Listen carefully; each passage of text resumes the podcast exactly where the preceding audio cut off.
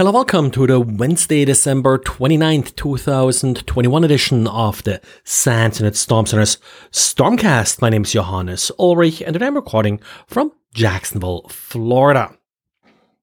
And well, I'm sorry, but the year is ending with yet another log4j update, yet one more remote code execution vulnerability. However, this one can only be exploited by actually modifying the logging configuration.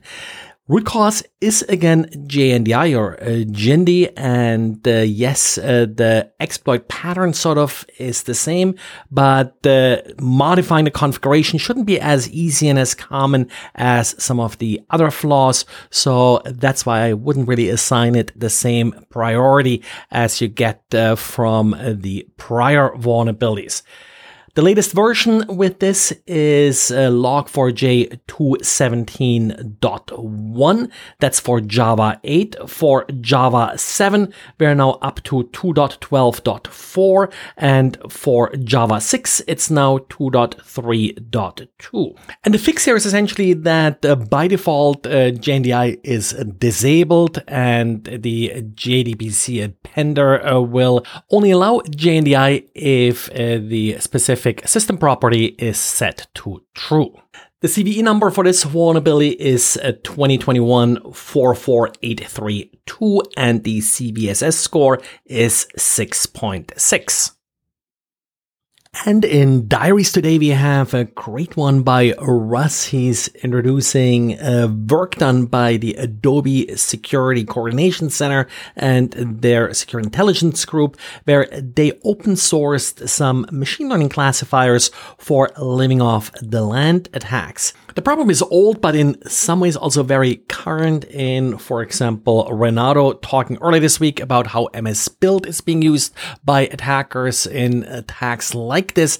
The work published by Adobe here does contain classifiers for, for example, uh, shells and exfil attempts and also coin miner. So some of the more common attacks uh, that you may be seeing, and the idea is that you would uh, feed these algorithms uh, various uh, logs that you find, for example, commands and the command line arguments that are being executed with these commands, and then you'll get a result on whether or not it falls into one of these categories. It also sort of has basically the bad, good, or neutral rating that it then assigns uh, to the individual items. And I think what's really great here is this is not sort of a magic black box necessarily, uh, as you sometimes find from vendors, but everything is open source. You can play with the Jupyter notebooks around uh, this work on GitHub. So very easy uh, to approach. And uh, certainly if you are interested in machine learning and how it applies uh, to security and log analysis and such, this is something great to look into and to work with. So let's know if it works for you or if you found a good use of uh, these uh, techniques.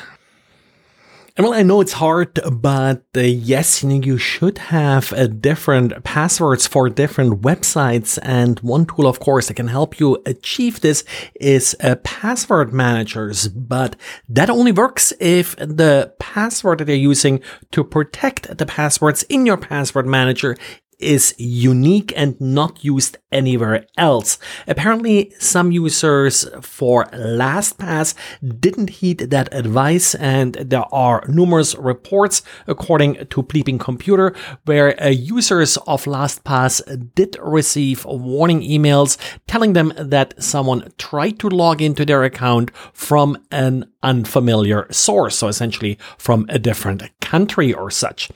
Initially, some suspicion here was that some of these passwords were leaked, but apparently a common denominator here is that these passwords did show up in some prior leaks. So again, make absolutely sure that the one password you really should uh, be uh, taken care of, that should be unique, that should be hard to guess, that should be long, that should contain all kinds of funny characters and such is the password that you're using to secure your password manager. Well, and that's it for uh, today. Thanks again for listening and talk to you again tomorrow. Bye.